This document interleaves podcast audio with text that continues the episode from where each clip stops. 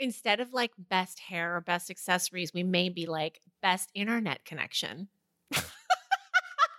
Best backdrop, best non cloying use of children or dogs. Best interruption.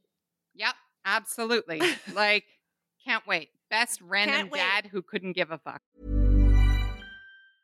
I'm Sandra, and I'm just the professional your small business was looking for. But you didn't hire me because you didn't use LinkedIn jobs. LinkedIn has professionals you can't find anywhere else, including those who aren't actively looking for a new job but might be open to the perfect role, like me.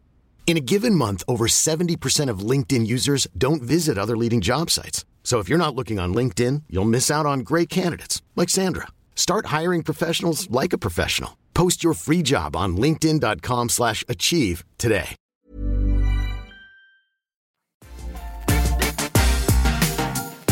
Hi, I'm Lainey. I'm the founder and editor of LaineyGossip.com, a talk show host in Canada and an entertainment reporter. And I am currently trying to decide whether or not I should read Midnight Sun by Stephenie Meyer. Oh man, I wish you'd ask me. I have opinions. My name is Duana Taha.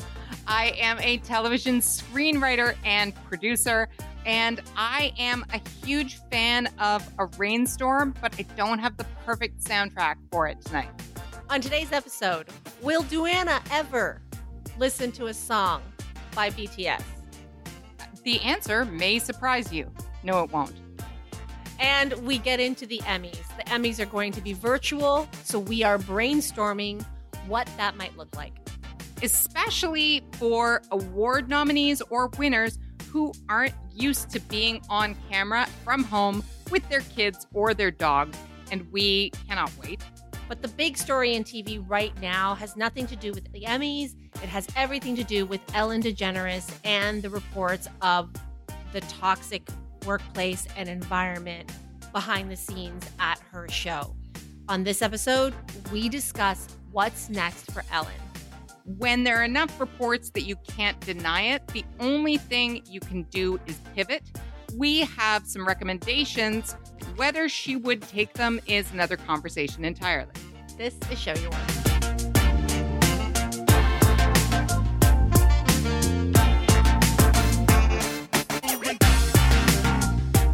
Duana, What? do you think that um, you'll finally start listening to BTS now that they're coming out with an English song?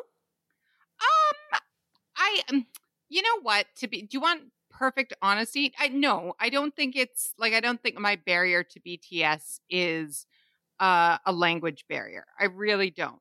Although, sure, that'll be interesting, but like, you know, I no, I don't know that that's a thing.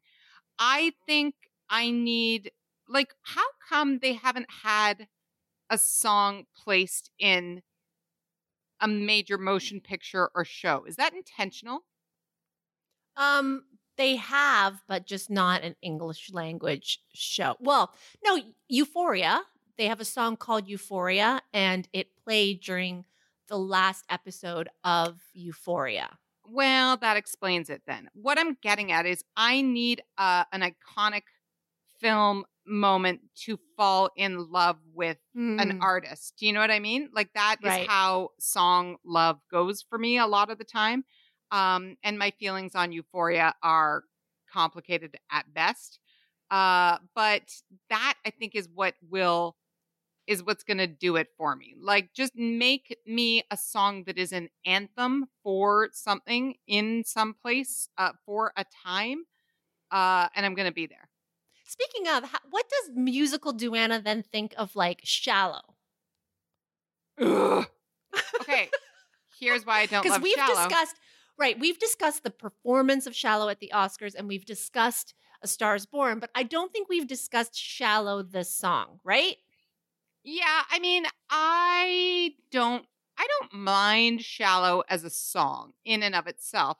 The problem is that the movie does it to death, and then of course the promotion of the movie does it to death, right? Like here's what I was thinking. When you were saying an English language song is that going to change your mind? I immediately started thinking about people who I know BTS speak English. I know they're not going to be singing phonetically, but I started thinking about artists who had sung phonetically.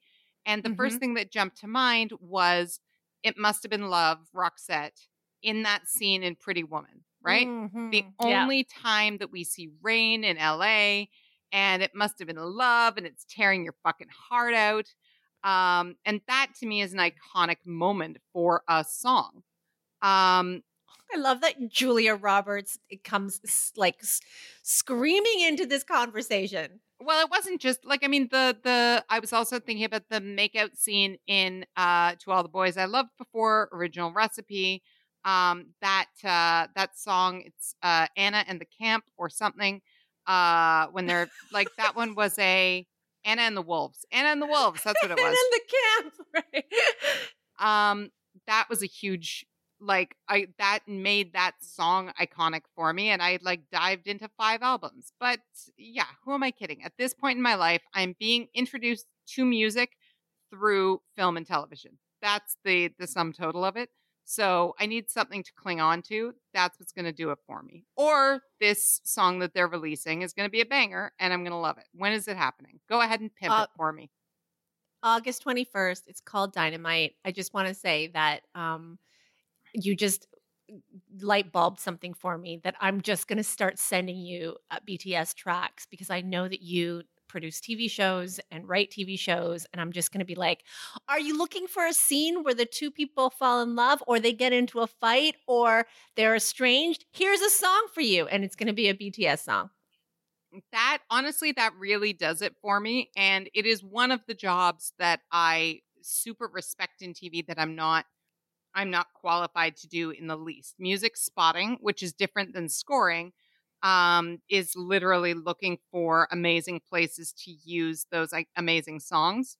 Um, you know a million bajillion years ago when i worked at a music video show we would get these tracks that were compilations from the label of um, like you know the top 17 to 19 releases of the month specifically for that purpose like that they didn't even necessarily think this is an artist that we're going to break but these might be great tracks to put in in certain places you know um like Yep. to go under a song um and there was also the weirdest song on earth do you ever have those ones that you think that you made up in your head Yeah, uh there was a song I that- do.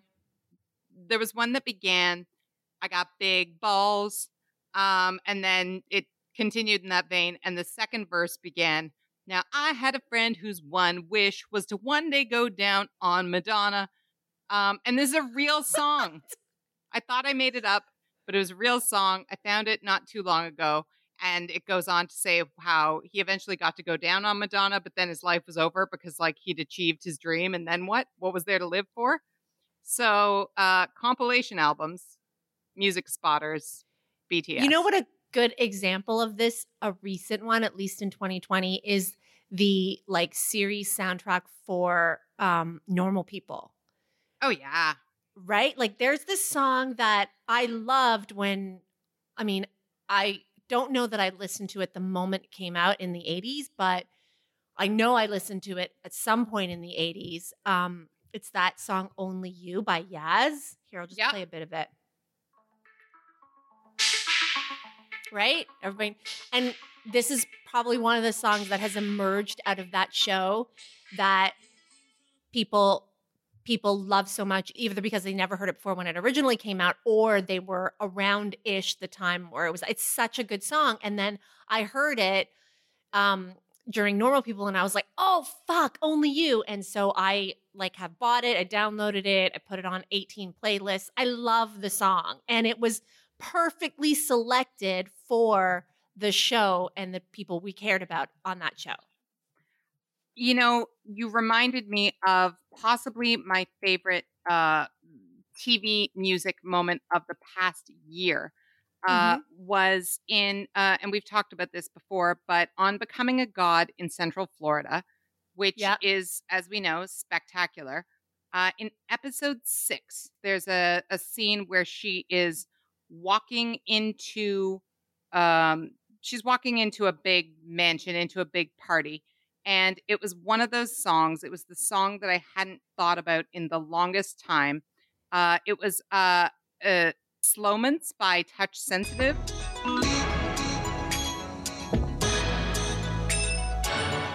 Like perfectly 90s, perfectly of the moment, but also you re experience it in a whole new way. Do you know what I mean?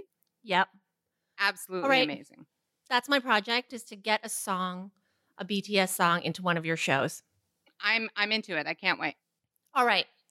Today we are talking about well, I can't wait. Like I mean, the moment this happened, the moment this was announced, I was like, holy shit, I can't wait to talk to Duana about this. I can't wait to brainstorm with her, or I can't wait to hear Duana's brainstorm. Let me just set this up. Um, I want to say that you are a screenwriter, but you're also a producer. And um, in the early part of your career, you were a television producer and you've had experience producing live award shows. Like you have all kinds of experience in this realm. So the Emmys are going to be virtual. They have sent out a letter, the producers and Jimmy Kimmel, now that the nominations have been announced, they've sent a letter out to the nominees saying, Hey, listen, the show is virtual. We're working on all kinds of ideas. We're going to send you the tech you need. You're going to look amazing. That's what they specified in the letter.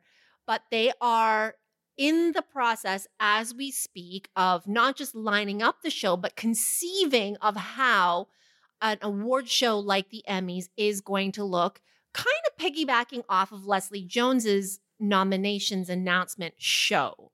So, Duana, producer Duana, give me your ideas and your vision. God, no pressure. Okay. um, well, you know, it's interesting because what you said was we'll send you the tech. Um, and what I remember reading uh, was that uh, soon you'll be in touch with so and so and her team. Uh, and I thought that was really interesting because they actually called out the like remote awards producer by name, who's not necessarily an award show producer. Uh, I have her name here somewhere. Um, but uh, but basically, my interpretation was that actually there would be um, more than just tech sent to your house. Uh, because I think, like, you know, here's the thing my immediate thought, and I think everybody's immediate thought when you hear of a virtual Emmys, is that thing where, you know, you have the five blocks of nominees of the faces, and there are four nervous people sweating, having to pee. And then there's one person whose like picture is up because they're not there, right? right. Or um, you know, in the past, when they've cut to somebody who uh, can't be there and they say, so and so can't be there, but they have, uh, you know, they sent a, a thank you from Australia or whatever it is. It's such a, it's such a like time suck or an energy suck. I mean, because you know that they recorded it before. And so that means that they knew. And so the tension has kind of gone out of it, right?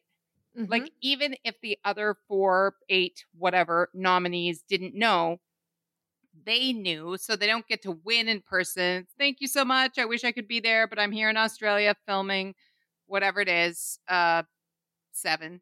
Um, so sorry. It just, it's, it's lame. So I think the biggest task in front of Jen Proctor, the talent producer for the Emmys, and her extraordinary team at Cultivated Entertainment. I stole that directly from Jimmy Kimmel's letter. Um, I think the task is how to make the Emmys feel live, right? Mm-hmm, mm-hmm. And how to make the wins and things feel live. So the reason I was uh, sort of getting getting uh, granular about who's going to see them at their house is that I felt as though um, I felt as though they were implying maybe that there would be teams there. Are they maybe going to live cut between nominees um, in the biggest or key categories? A lot of categories this year are big or big fights. Like it's a weird year for it to be virtual, right? Yep. It's a Um, weird year to be virtual and you know, to your point too, it it has to feel live so nobody can be pre-taped. So, whatever fucking time zone you're in, too, you're going to have to adhere to the whatever Los Angeles or New York time zone. So, if you're in the UK and if you're in Australia, God knows what hour you're going to be have to be like made up, ready and zooming or whatever program they design, right? To like have that live aspect, that live element because I think that by now we can all just we can all figure out who's not really live in these settings. Yeah, absolutely. Um, and you know, Jimmy Kimmel's letter speaks to that as well. And I think this is maybe a good place for us to dig in. It says our informal theme for the night is come as you are, but make an effort. If you want to be informal wear, we'd love that. But equally, if you're in the UK and it's 3 a.m., perhaps you want to be in designer pajamas and record from your bed. We want to work with you to style your moments, but want you to guide us with your levels of comfort, where you want to be, who you want to be with, etc. So, do you hope people wear the dresses or is it going to look pointless if they're in the dress but they're out by their pool? Discuss. So I definitely want that whole range, right? In the same category, I want the person who, in quotes, doesn't give a fuck, but the lighting is amazing in their bed while they're in their pajamas and the skin is glowing and all of that. And they are nominated against the person in the ball gown. I love that. I think that that would be, that is a way to, to give us something to talk about. You know what I mean? And who's the one who shows up in bed? If you are the presumed favorite, if you are Catherine O'Hara, yes. Do you do you Moira the situation? A hundred percent.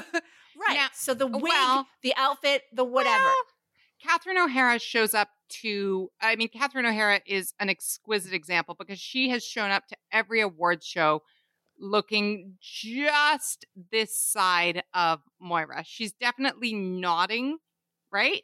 To yes. an exuberant style, Yes. but she's always keeping it um just on this side of wearable or Mm-hmm. or conceivable for an event like this, right? right.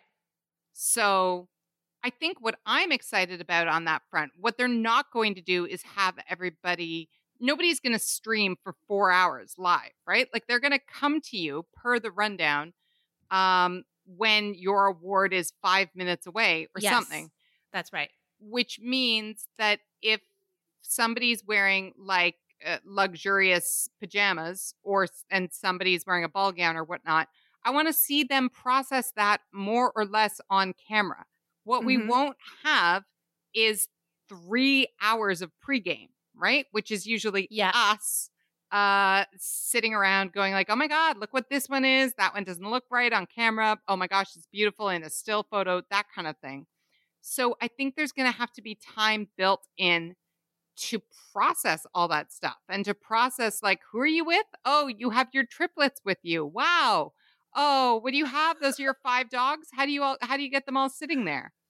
Like cuz I think that's the other thing that we're being promised, right? If everybody's at home, this is the biggest sort of follow through on the little peeks of voyeurism we've been getting all through the pandemic of oh, that's what your house looks like? Oh, Uh-huh. what room are you in? Right? Like, what can I speculate about you or your house or your life based on what I can see of your backdrop here? And Right. I think that's what these celebs are going to have to give up to us in Mhm. exchange for not sitting in a sweaty limo for two hours circling Hollywood and Highland, right? Yeah. My first thought too, and maybe this is like not well, this is probably by function of what I do for a living is one of the things I think we've noticed is that where typically celebrities get or have access to the best of everything, the most democratic thing that has happened out of the pandemic is that there is one thing that celebrities sometimes don't have the best of, and that is internet speed. like, I can honestly say that I probably have better internet speed, um, either through Wi Fi or hardwire, because I can do both, than 99% of these celebrities who are like talking to Jimmy Kimmel or Jimmy Fallon or whoever and doing their feeds or doing their like hits. Right. And they're all going to have to get a boost because you cannot have a dropped call. No, that is for sure. Like there anybody who is a high profile nominee, um, there are going to be people in and out of the house for weeks. So, yeah. you know, like an asterisk on the social distancing there, making sure the infrastructure is right and the shot looks right and so forth. I also wonder if they will like pre-package packs. Uh packs, eh, you know, we call a short video clip, a produced video clip is a pack um, which I wonder if they will, instead of just uh, airing 10 seconds of acting footage or something, uh, it'll be, you know, oh, I don't know, it's Zendaya. And we sit there and we talk to her, and she says, Here's what Rue meant to me. And then we cut to a clip from Euphoria, and then we cut back to her, and she says, and it's going to be so important to me no matter what. But also, I've been such an admirer of all these other women in my category. And then we cut to the live moment. And in theory, that live moment is when all of the others kind of process what they're doing, right? It's going to need to be a lot more guided. Yeah. Um, ironically, uh, it's like John Krasinski in some good news. Uh, I always get maligned for how I pronounce his name on this podcast. Krasinski um, kind of guiding and hosting. I think Jimmy Kimmel is going to have a lot of work to do to oh, yeah. make sure those moments all kind of play properly, right? Let's get creative though. Like I know th- those are a lot of the, you know, tech and lineup and logistical things that we have to think about. But if you were in that room, like if you were in the brainstorm room, what are some things that you'd be suggesting? Um, I might want uh it, it's hard, you know, because my instinct is to say give any given category worth of nominees a question to answer like in the moment. I think there's a reason that the SAG Awards has emerged as a TV favorite uh, because people telling the stories about their starts or whatever doesn't necessarily elsewhere get much play, but you don't want to exactly make it a Hollywood roundtable either. Mm-hmm. Um, so I think that's what I would be spending my time on is what are questions that we can ask these people or what are right. quick quick easy conversations that can involve everybody so that nobody feels maligned um you know uh in politics and uh, uh, generally speaking in stuff like award shows uh somebody is actually very carefully counting to make sure nobody gets more airtime than another like right. if you air the clip that's supposed to eh, exemplify their performance it, the decision is done by then but they all are the same length that kind of thing um so yeah what's the question that they can ask in terms of uh, musical numbers and whatnot, I think I'm less interested in that stuff mm-hmm. because mm-hmm. I don't. I, I, that seems like the filler that it is, and we're gonna have no time on this broadcast. Like it certainly won't run long because they'll have a, lot of ideas of what it's gonna be, but I don't want a whole lot of folder roll. I would appreciate Jimmy Kimmel like walking through each person's house or being introduced to their parents or children or whoever they choose to have there. Because I bet you that's going to be a big thing is like, since we're at home, I don't have to do the cliched thing and tell my kids to go to bed. Hooray. You know that thing? Wait, okay. So do you think it's still going to be a three hour show? I do. I do think it's going to be a three hour show. Right. And here's the other thing to me that I think is going to be super interesting. Um, you know, it's it's a bigger deal with the Oscars, but you used the word democratic earlier. Right. That the pandemic has been democratic in terms of how it affects everybody, internet speed, the same. Right. Right. I was very specific about how democratic it is, but yes, like, and also LA is notoriously shit for a lot of like, I don't know, connection shit. Well, they live up and down mountains. Like they that's the thing. Like there's a geographic principle. If everybody was in New York, um, you can more or less be guaranteed the same weather from one end of the island to the other or Brooklyn or Queens or whatever.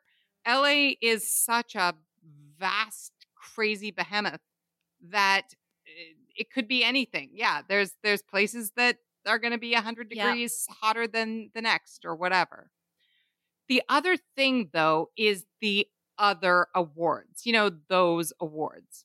Uh, anybody who deigns to press play on this podcast knows about the Creative Arts Emmys, where they two weeks beforehand they award uh, all the Emmys for the things that aren't sexy enough to make it to broadcast. Right? Mm-hmm. There's maybe don't don't bite your lip at me like you're like shit. At least she said it. I didn't. But there's no there's no other way to describe what those are for. They call them the craft categories. They call them right. whatever they want, but they are yeah the more tech aspects. But here's the thing I don't know if we can sustain time at home with five writers uh, times two categories, with five directors times two categories. It's not the same deal. Let me put it that yeah. way. It's right. not the same TV gold, right? Mm-hmm. Um, I am a fame whore and a ca- I love a camera, but not all writers are that way. Not all directors are that way. Yeah. Um, and so part of what they're going to have to do is come up with ways to make the non celebrity laden awards yep. compelling in their own ways. Yep. And, you know, is that is it hi my name is duana and i'm nominated for uh, what we do in the shadows and mm-hmm. now let's cut to one of our actors at, by her pool reading my favorite line that I wrote. Yeah. Like, is it that kind of thing? That's a great point because listen, nobody here is discounting the work of the people in these, for example, like craft non celebrity categories, but it's a little bit different. Um, and frankly, remember, these are the categories that the large part of the audience watching a normal Emmys isn't going to quote care about. And I'm talking about the people they depend to jack those ratings up. I'm not talking about TV insiders and like inside baseball nerds like us. I'm talking about the people like out there who are whatever the have the ratings machine and are pressing the buttons to like be able to yeah yeah yeah you know right so before people freak out because you know people are like those categories are so important they are very they are important, important. they keep each of us employed in various right. capacities. Of they are course important. they're important. But in terms of a visual television program that is three hours long, it's one thing to watch it when everybody's dressed up in an auditorium and they can do cutaways of how Jennifer Aniston and Issa Rae are reacting to the writers on their shows winning. And it's another when it's Zoom boxes, mm-hmm. right? Of faces that you don't recognize that's right. Who have done the work on shows you may or may not have heard of. How do we keep eyeballs not changing the channel? So that is what you're talking about, Duana. I love this point. And yes, does it mean actually getting more involvement from the boldface names and the actors on the shows? And going back to your original point, not just more work for Jimmy Kimmel, is this format of award show may be going to result in more work for everybody, even the Jennifer Anistons. Oh, I think absolutely. And I think that anybody who is a performer or nominated in a performance category probably knows that or will if they don't already. This is now they're being asked much like the like the nominations were a great example, right?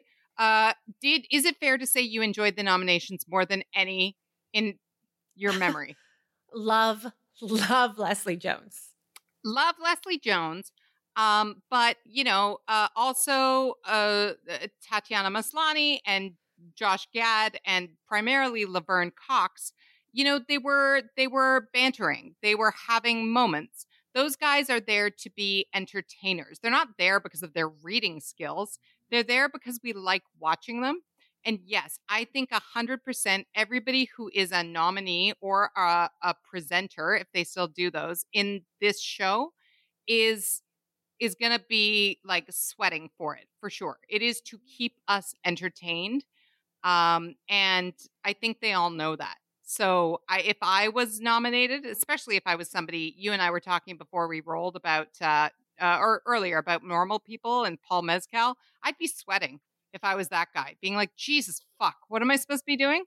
Um, but I think yes, the it, there's going to be a really really high premium on keeping us entertained for a show Mhm. that's this long, and I wonder whether they will uh, uh, shunt some of the less entertaining visually categories to Yeah. uh to another night. You know, like is this one of the times when you move up best choreography, for example, because it's great to look at, um, and and shunt uh something else to the side. I don't know. I don't know. Well, this is what's so interesting because the way that award shows normally like would go, the work that the celebrities or many of them put in was just to show up and look a certain way and parade around on the red carpet, right?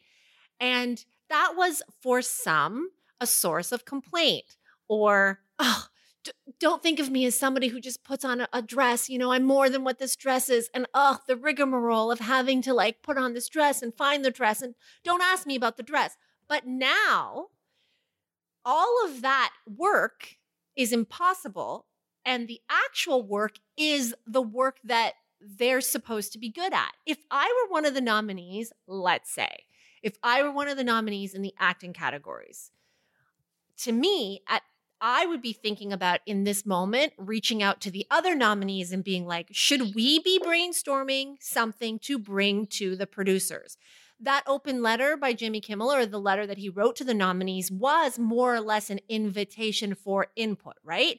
And what he's saying is, dudes, this is our industry. This is what we do. We make TV. So it's time to make good TV together. You no longer get to coast on that red carpet with your jewels and your suits, your tuxedos and your gowns, and just, you know, quip, uh, quip to whatever, Access Hollywood or CNN about, you know, your gratitude for the writers and just sit for three hours in your seat in the auditorium.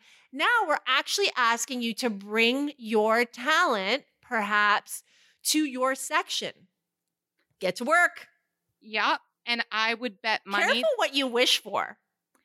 I- I- careful what you wish for on so many fronts because I would bet money there will be more um, scripted writers working. Now, that's not to say, obviously, the people who write award shows are scripted writers, Mhm. but they often are from the late night pool and the Yep. um and the stand-up comedy pool. That's who generally writes an award show. Uh, but if we're doing bits, if we're doing stuff, um, there might be more scripted stuff. Uh, you know, which this is a total shot in the dark and not based on anything.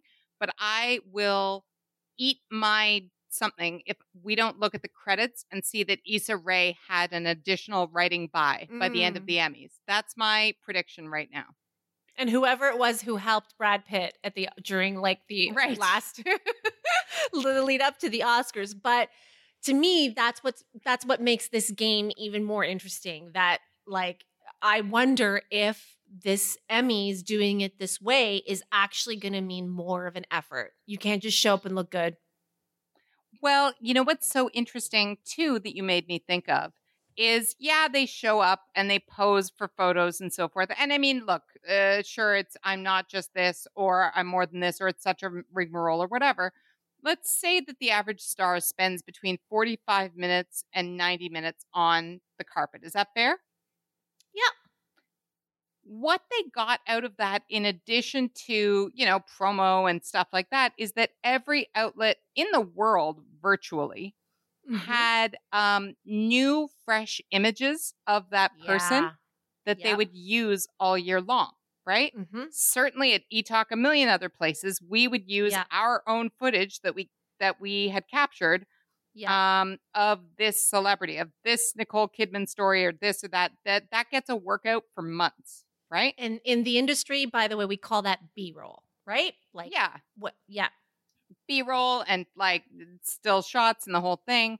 Yeah. We're not going to have any of that. And I bet you money, I don't know for sure, but I bet you that these celebs are not going to want uh, the images cap the images captured in their homes to be used ad nauseum, right? Mm-hmm. Mm-hmm. So then, are they calling photographers to their house, like a Getty photographer? Are they getting into their getup earlier in the week so that they can sell some images of what they look like and then recreate it on the Sunday? Are Right. they like, you know, like what's bridal photos.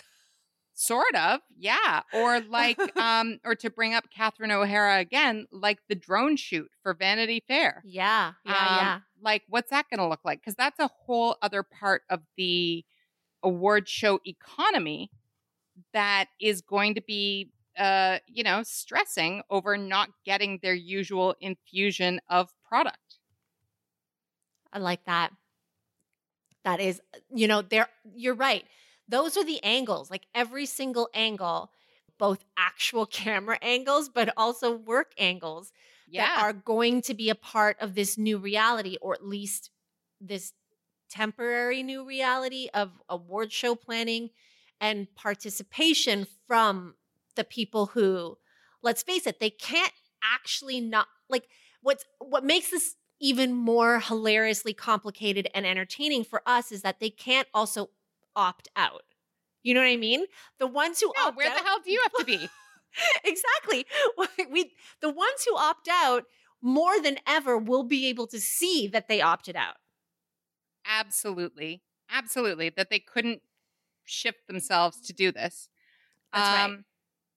And I think with the continual blending of TV and film and all that kind of thing, I think everybody will and should show up to the Emmys because let me be the first to say it, there ain't going to be an in person Golden Globes either or Oscars because even if everybody in the world is vaccinated by next March, which they won't, or wait, when did they push the Oscars to? April 2021. Yeah, still. Here's what's going to happen in April 2021. Uh, if everybody's able to attend an in person event, they're not going to because they're going to be busy shooting, uh, making up for all the lost time of this year, Ah, huh. right? Right. So the Emmys behooves everybody to work out all the kinks because Mhm. I think we're going to be doing this again in a few months, and uh, and they're going to learn a lot from what worked or what didn't in September. Sorry, It's so much more exposing this way. it is Hmm. so much more exposing this way. It's so much more exposing because, in many ways, while they used to say that the red carpet was so exposing, we're now seeing that the red carpet actually was a veil that could protect them. You know exactly what that game is. You've done it a million times. You know, it is a comfort zone, it is a soft place to land. Now, all bets are fucking off. Well, and there's all kinds of things you have never had to deal with before. Like, don't tell me there aren't people who are grateful for the countdown clock when they're accepting an award because they're like, oh, thank God I don't have to say anything else. Imagine if you're trying to an- accept an award you didn't expect to get and your mom is beside you, elbowing you in the ribs, like, don't forget so and so. You'd be like, Jesus Christ. You're going to hope they cut you away, but it's not like you have to be ushered off your couch, you know? So uh, it's, I think a whole lot of things are going to have to be totally rethought. Um, I would pay a ton of money. You know, they talk about fantasy camp. I Yeah. would pay a lot of money to be in Emmy's prep fantasy camp right now. Like a lot of money. Oh, yeah. Now, here's the question Are we watching together as we do, normally do? And do you think that, you know, for award shows, let's say for the Emmys last year, you and I probably produced, I would say, 20 to 25 articles for the website amounting to mm, ballpark 14, 15,000 words. Are we going to have, and like, are we going to have that much to say now? Maybe not, because many of the things that are going to be notable oh, the speed, the lag, the whatever are going to be repet- repeated over several things. Yeah. I don't know. I, I I don't know. It'll be interesting, but uh, but yeah, we might have to figure out a way to watch together safely. Maybe we'll live broadcast it in my backyard or something because uh, I I think we might need to process this in the moment. Instead of like best hair or best accessories, we may be like best internet connection. Best backdrop, best non-cloying use of children or dogs. Best interruption. Yep, absolutely. like, can't wait. Best random wait. dad who couldn't give a fuck. Can't wait for the Emmys. Many of us have those stubborn pounds that seem impossible to lose, no matter how good we eat or how hard we work out. My solution is PlushCare.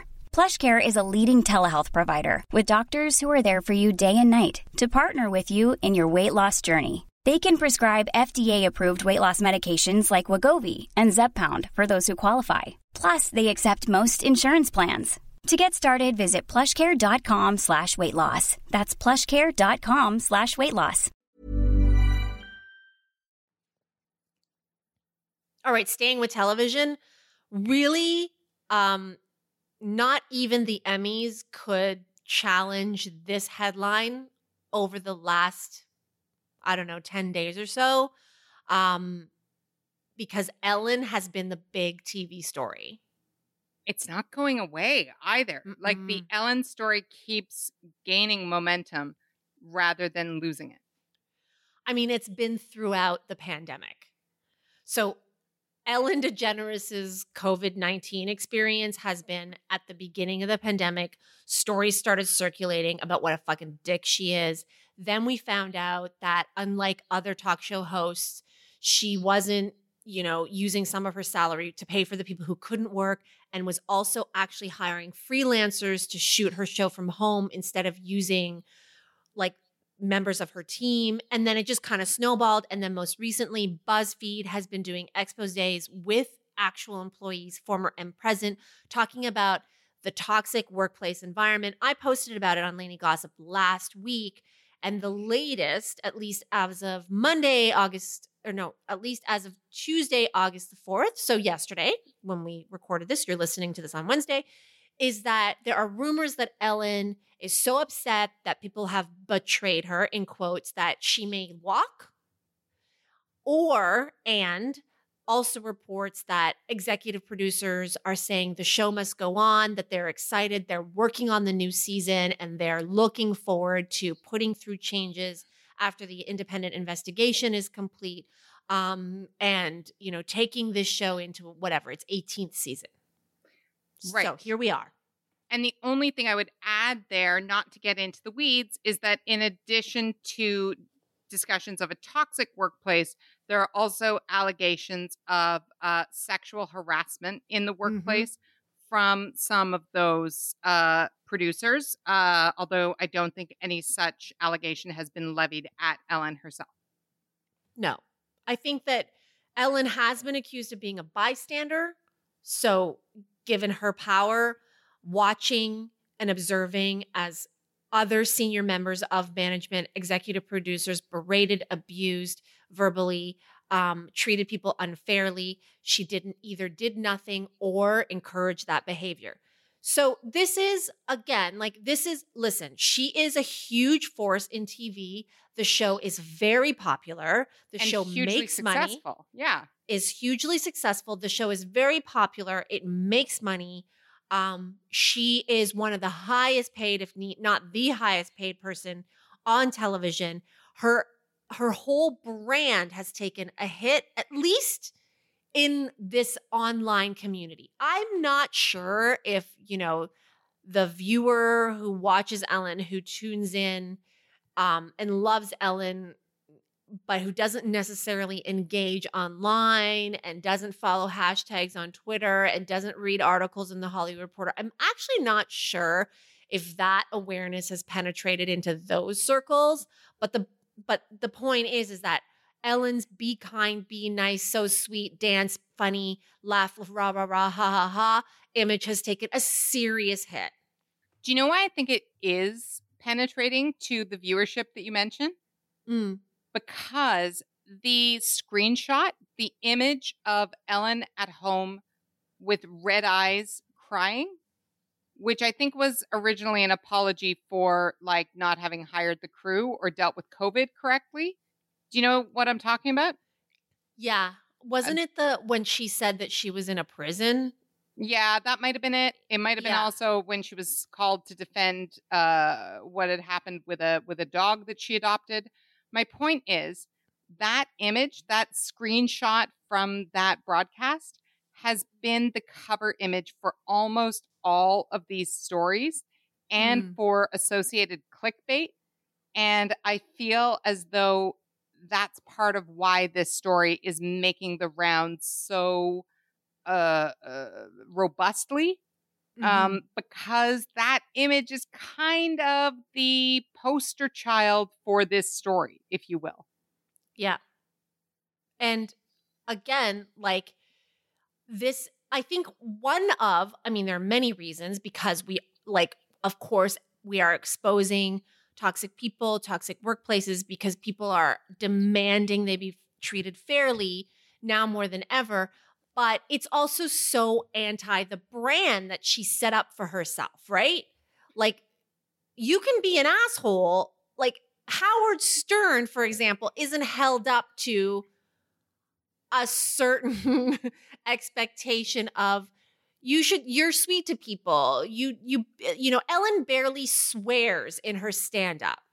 yeah but and by all accounts howard stern is not a bad dude to work for um Oh yeah. I I- mean, he's got a great reputation for the way Yeah. he treats people he works with. people- Even though the brand is like controversial, provocative, you know, the problem is Ellen set herself up as wholesome.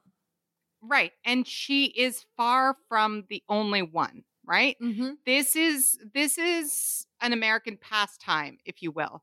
When somebody Hmm. sets themselves up Ah. as sweet and nice and lovely, um, then people are really intent on finding all the reasons why that's not true. You better be.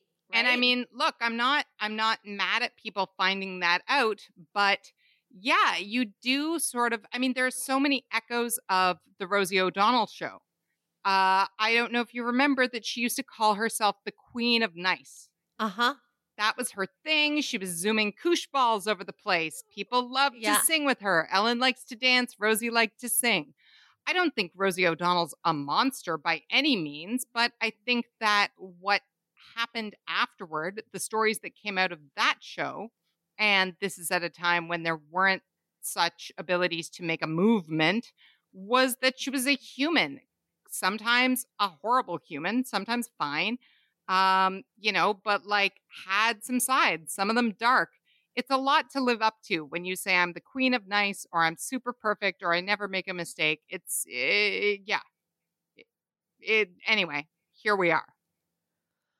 So, I guess what I really wanted to talk to you about is first of all, I mean, you you like listen, I don't think anybody is out here thinking that like Ellen's show is not going to continue to be successful. I no i don't think that either and i would argue this is probably not a popular thing to say but i think even if she doesn't address all the issues i don't know if she's going to have that much like actual ratings backlash. I think if she addresses a lot of this stuff, it'll be because the network tells her to, um, not because uh, she's worried that she's going to lose the viewership. Mhm. So I guess I guess what I do want to do is play a little bit of fortune telling, but also therapist. But you know, in terms of the work, if Ellen would listen to you, what's the work for her? Wow. I mean, this is, uh, look, I'm get, not going to lie to you. We've given each other a lot of assignments on this podcast. I'm not sure I'm relishing this one. Mm, Uh, the first and foremost is to say that every denial, every I didn't look, I didn't see that, I didn't know that the ship was going askew while I wasn't looking. Um, is has to be gone. Every single person whose name is on a show, and tons of people whose names aren't on a show, but every single person whose name is on a show sets the tone of that show and for that show. It has to be that way. And it it is utterly naive to say otherwise. You love to talk about who's number one on the call sheet. Mm-hmm. And even if uh, number one on the call sheet is a 17 year old girl, um, the tone descends from that person. So Mhm. there's no world in which you can pretend that you don't set the tone and set the tone with your executive producers that you expect them to carry downstairs. Right? Yep. Yep. I mean, and that passing of the buck of statement slash apology was about someone who didn't get it. Like you're talking about when your name is on the show, your name is on the show, and there has to be a certain amount of accountability. And I don't know that with that statement, she's anywhere close to there yet. No, which is really disappointing, but that would be number 1. Um you know, that you can't you can't fuck around anymore and pretend like you didn't know. It's bullshit. Well, I guess my next point is kind of a little bit of tea that I've been holding back for our show. And it's that we've all heard the allegations and the descriptions from former and current employees about uh, what Ellen's really like. And it's totally not the image that she had out there. And then there are, that there are you know, the descriptions of what she's like from another segment of the industry, which is media. And it is, at least in my circles, and I think people know that I know a lot of media. You know a lot of media. You know, you worked you worked in media, you still work media adjacent, just a different like department of media. But we all get together and we share like horror stories or fun stories, right? You've been to a junket before, and I'm sure you've had colleagues or other reporters from other cities like tell you, oh, I'm not looking forward to an interview with Tommy Lee Jones. That's the best example because notoriously, Tommy Lee Jones is like the scariest ever fucking interview. Um it's true and but but can I interject with I didn't do a lot of junkets, but I have a junket story for the ages. Have I told my Christopher Walken story before? I don't think you have on this show, so tell it now. Guys, I love this one. I uh, did the junket for Wedding Crashers. There were a million and a half people to talk to. Yeah. I was, of course, super nervous about Christopher Walken. I think I had him second out of the 11 people I had to speak to. Yeah. And I walked in, you introduced yourself, the whole thing. And he said, Hello. I'm not going to do a Christopher Walken voice. Who am I kidding? and he said, Hello, it's so nice to meet you. Uh, I haven't seen the movie, so don't ask me anything about it. And then they went, Roll camera. So, did you ask him about Saturday Night Live? I have no idea what I asked him. I was just like, I got to fill five minutes and I can't talk about the movie at all. Okay, then. um, so, anyway, also terrifying, but, you know, perfectly jovial. Um, anyway, yes, junkets are terrifying. But the other place that I get lots of gossip that we do is, um, you know, actors are just like us, right? Like Uh-huh. they, uh, it comes in from the other side that people Mhm. meet and they all talk about people they love and people they don't love and Yeah. people they were supposed to love. They are just like us in that they get super talent crushes on people that they're going to work with and then disappointed by some and delighted by others. And so, yes, stories float around. That's Anyway, a that is- into uh, Brad Garrett saying, like, corroborating all the shit that all the shit that's been out there about Ellen, and basically, basically saying, yeah, she's a miserable person, can't stand her. So, you know, on that note, um, the common. Uh, I've heard more than once word on the street. I've never interviewed Ellen. I've met her like to take a photo and say hello. But the word on the street for people who interview Ellen is that she prefers being interviewed by men. Interesting. she thinks that like the best person to interview her is like a Mario Lopez type. That is her sort of um and that's verbatim wait, how many times? 3 times I have heard this from different outlets who have had opportunities to interview her the word that has come down from her people is she prefers being interviewed by women, or sorry, she prefers inter- being interviewed by men, not women. And if you have someone who's a Mario Lopez type, that's the best person to slot in there. If you don't and you have to send in a woman, here are the ground rules. Again, I've heard this at least three times. The ground rules are we would like to see your questions ahead of time. Uh-huh. Once you sub- submit your questions, we would like them asked in the order that you submitted them. Not allowing for the fact that conver- like interviews are conversations, which she would fucking know because she's an interviewer, but okay. But also, you can't go off script from that moment. Like, you can't be funnier, this is the instruction, than Ellen. Don't be quippy. Don't make a joke. Don't show any of your personality. The interview should always be about Ellen. Now, whether or not this was her people overstepping their bounds, the way she seemed to suggest in the statement that she released, remember, she said, There are people who represent me who uh, may not have been representing my true self, like throwing other people under the bus. Whether or not that's true, that is the word out there, at least from what I've heard from multiple people who've had to prep for interviews with her. Right. And, you from know, around the world, I should say. well, one of the reasons that I believe it is because that's not the only celebrity from whom we have gotten such explicit, um, utterly un HR friendly instructions, right? Uh-huh. Um, there are a number of people who say, yeah, only women, not men, nobody thinner than our star, nobody prettier than, like, we've heard these stories and seen those emails firsthand. Um, so I'm not surprised. What's most interesting to me, though, to be honest with you, isn't the bit about uh, she loves a Mario Lopez type or whatever that means. Uh, which God, I could have a field day just just creating the Venn diagram of what that does and doesn't mean. Um, what's most interesting is the the Brad Garrett corroboration. You know why? Mm-hmm.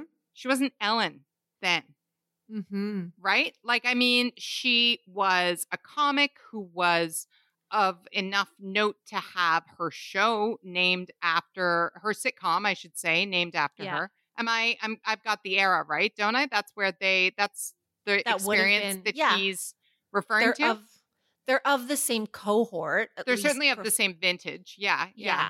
But um, did they work together on that show? Is that where that's coming from? I don't remember. Like, I mean, I don't know that show well enough, but I would imagine that also Brad Garrett would have been on that like comedy tour circuit a lo- around the same time, and also know people who would be guests on the scripted show and the talk show. Right. But I guess my point to your point, you know, Ellen, like the Ellen show is a massive, massive ratings bonanza. It makes money. It does huge in the ratings. But even uh, when it, when her projects didn't, when she was doing stand up or when she was on a show, for somebody from back then to say, uh, eh, yeah, I, I was not buying what she was selling, that tells me this is a long standing situation. Right. Well, and I think we've all established, like over the last few months, especially, that this was the worst kept secret in Hollywood. Well, it wasn't even a kept secret. Ask Dakota Johnson. I didn't- I'm not going to lie. I didn't care about her that much one way or the other. But after she went toe to toe with Ellen, I w- became a diehard fan. yeah. Um, because calling somebody out in their own house is amazing. And you wouldn't fucking do it unless it was so necessary. That's right. So yes, it is the was the worst kept secret. Everybody had an Ellen story, or there was like an Ellen thing that nobody talked about. Um, but yet here we are. That is why it's such a big story, and that is why there's such a big question mark. Um, there were already like rumblings about Ellen being tired of the show before she had renewed her most like recent contract that she was going to either leave. That may have been a negotiation tactic, right? Like Right, that's right. very common. But there was also a sense right before she renewed her contract for the la- like the latest most recent time was that she wanted more to build in more time to be away from the show. So already they had been planning for um more guest hosts. And there was a spell before the pandemic where people were filling in for her. Like I think Jennifer Aniston filled in either for a week or a couple days. There were a lot of guest hosts, you know, kind of being circulated through the place because she wanted to go back on tour. She wanted to do more stand up. She had a Netflix special last year. So there was a sense for her that she was feeling restrained by the demands of a daily network talk show, given that she was so popular and wasn't able to capitalize it in other areas. Right. So, I mean, I don't know if that's necessarily connected to why she's supposedly such an unpleasant person to work for and with, but there were some hints that maybe she was tired of the show but couldn't walk away from the paycheck and that Portia didn't want her to do it anymore. And that may or may not be related to like her being such an unpleasant person to work with, um, allegedly, and that's no excuse. But it may be another reason on top of some existing reasons for her to tap out. Everybody's mad at me. People hated working for me. Um, so I've made my money. I'm good. Should I peace out? Uh, yeah like i mean i buy that version and i also buy the um you know the well uh if they don't want what it takes to make a quality show then fine they don't deserve me right and you can huff Mhm. away on on that front Yeah. um i i just don't i don't buy that it has to be this way you know as you say we have all known lots of people who've worked for lots of people extremely successful a-list people um and ev- everybody has stories about oh my god my boss is crazy but there's a difference between my boss is crazy and my boss is abusive Mm-hmm. I can't look at them. They are Jekyll and Hyde when they are in front of people to not.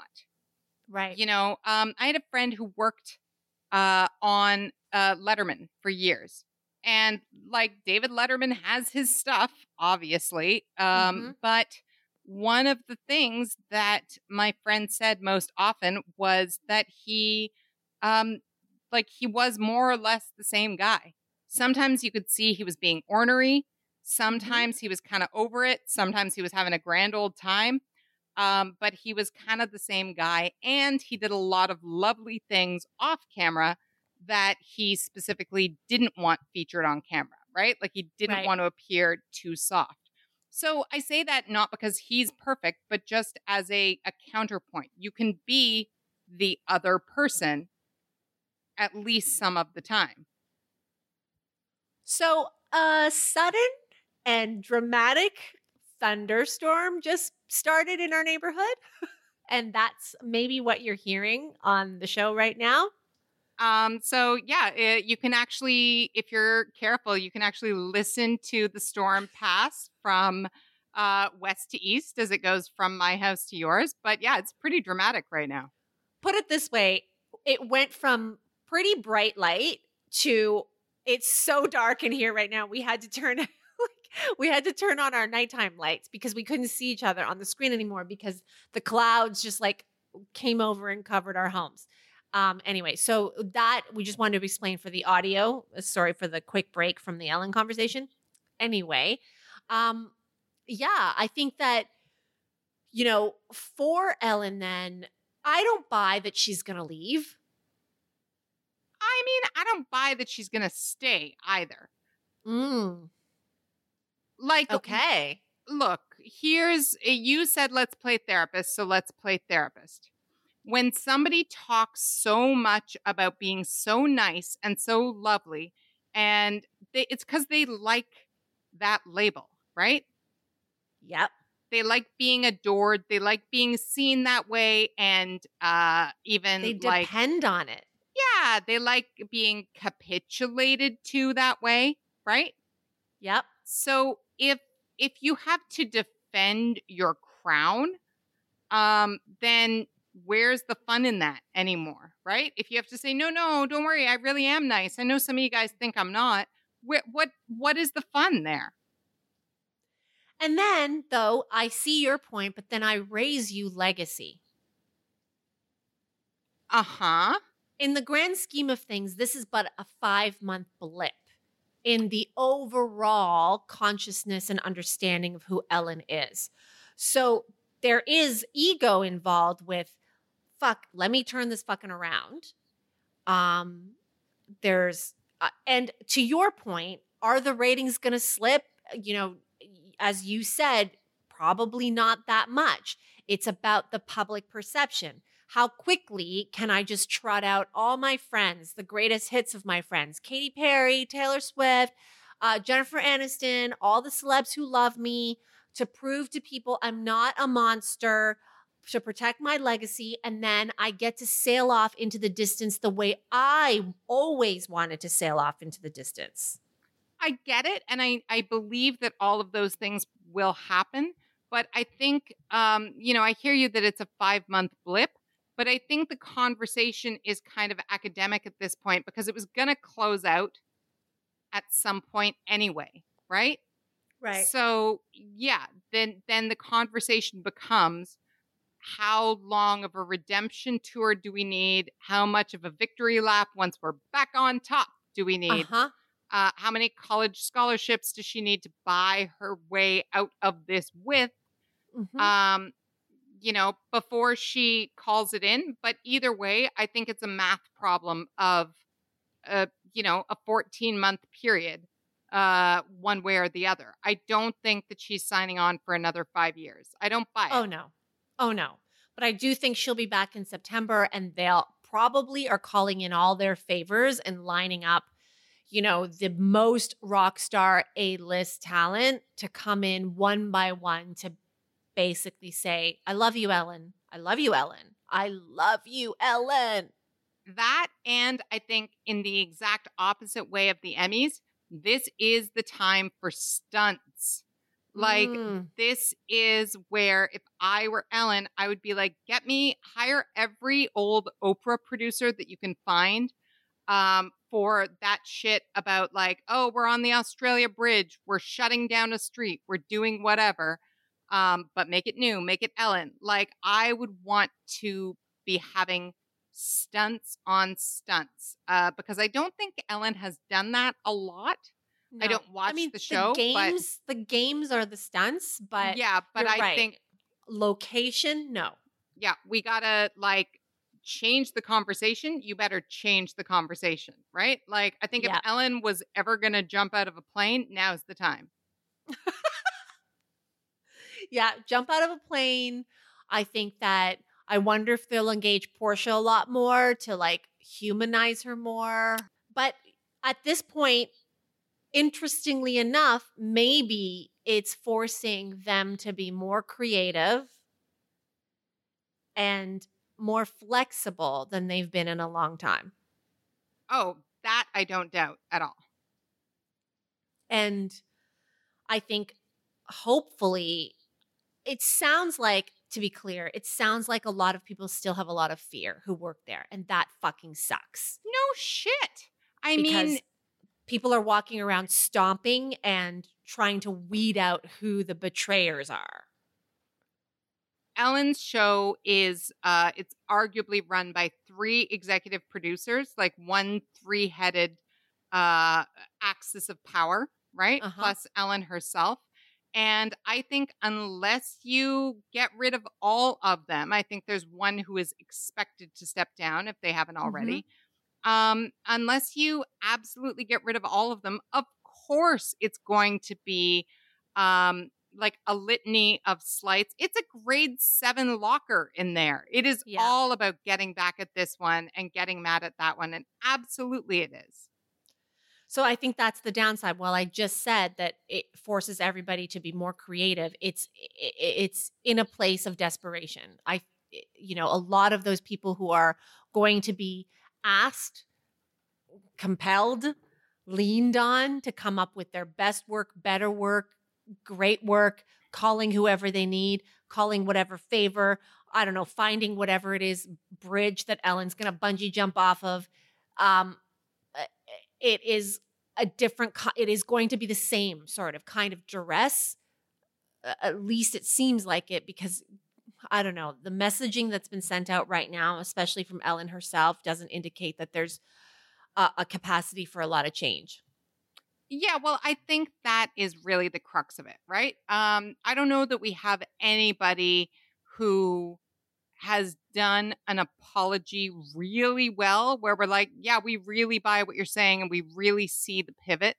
Um, guys, please feel free to email us your uh, your nominations for somebody who has done a good pivot in a good way. I'm tempted to say Chrissy Teigen, but that's because she does them pretty much weekly. Um, but uh, I just don't think Ellen is ever going to be that person. I don't think she's ever going to have that moment where she's like, Hey, I messed up in a way that feels genuine and not mm-hmm. like it mm-hmm. engineered tears on her couch because she feels like she's in a prison or whatever it is. All right. So that leaves the staff. It's a pandemic. It is a pandemic. And so, you know, one side of that, I can see your face going like any job in a pandemic, right? Yep. But here's the other side of it, though everything has been thrown in the air, right? Um, everybody's freaking out because of a pandemic, whether or not they have a toxic boss or a toxic workplace. So it's conceivable that there could be a giant Hollywood musical chairs as things get back up and running, right? Conceivable, yes. Like so and so back up and running. Right. But you know, oh, I wasn't able to do this project because I'm on this show, but oh, then it got moved. So now I can. So now I'm ditching this job. So that job's open for so and so. The Whisper Network will be going uh, hard and long. And, you know, the other part of it is anybody who's in that position knows that if somebody sees their resume and sees the Ellen show on it, mm. they're going to be like, okay, all right. mm-hmm. Hi, welcome to the team. Right. So do you think there's going to be a mass exodus? Um, I wouldn't say mass, but I bet you uh, that it will be steady. One of the things that, you know, they don't say in all these reports is whether there's sort of a steady level of attrition. I think they said 10 to 12 people spoke on the record, but right. that doesn't uh, account for people who left, quote unquote, for other jobs mm. um, or other opportunities without saying why or who didn't want to go on the record. I bet you it will be uh, mighty steady. Um, or that people maybe feel braver to leave now that people know, oh, yeah, that's why you're going, right? It's not that you couldn't hack it as a PA in the business. It's because, oh, I see why. Yeah. And the thing, what's interesting is that I also wonder what like employees at other talk shows are thinking and feeling right? Like the people who work for Kelly, the people who work at James Corden. Drew Barrymore's talk show is starting up very soon. And so, whether or not that perhaps is an inadvertent protection for um, the situations and environments elsewhere. Well, I would not be, uh, I would not do what we do if I didn't say that, uh, you know, people were like, who will replace Ellen? Maybe it will be James Corden. Uh, which then provoked a stream of not totally dissimilar stories about James Corden mm. uh, to come out.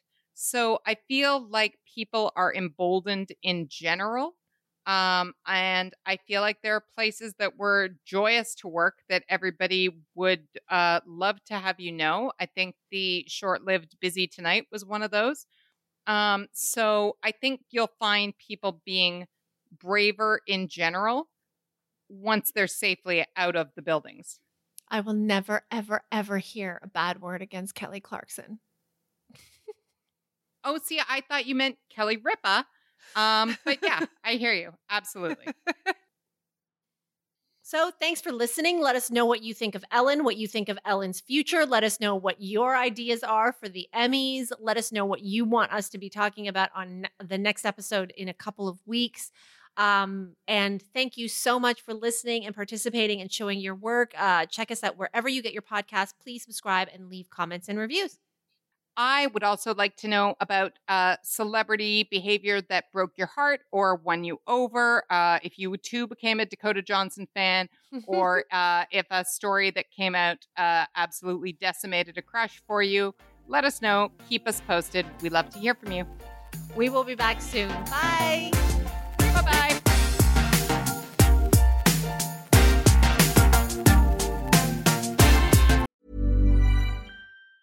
Even on a budget, quality is non-negotiable. That's why Quince is the place to score high-end essentials at 50 to 80% less than similar brands. Get your hands on buttery soft cashmere sweaters from just 60 bucks, Italian leather jackets, and so much more. And the best part about Quince, they exclusively partner with factories committed to safe, ethical, and responsible manufacturing. Elevate your style without the elevated price tag with Quince. Go to quince.com slash upgrade for free shipping and 365-day returns.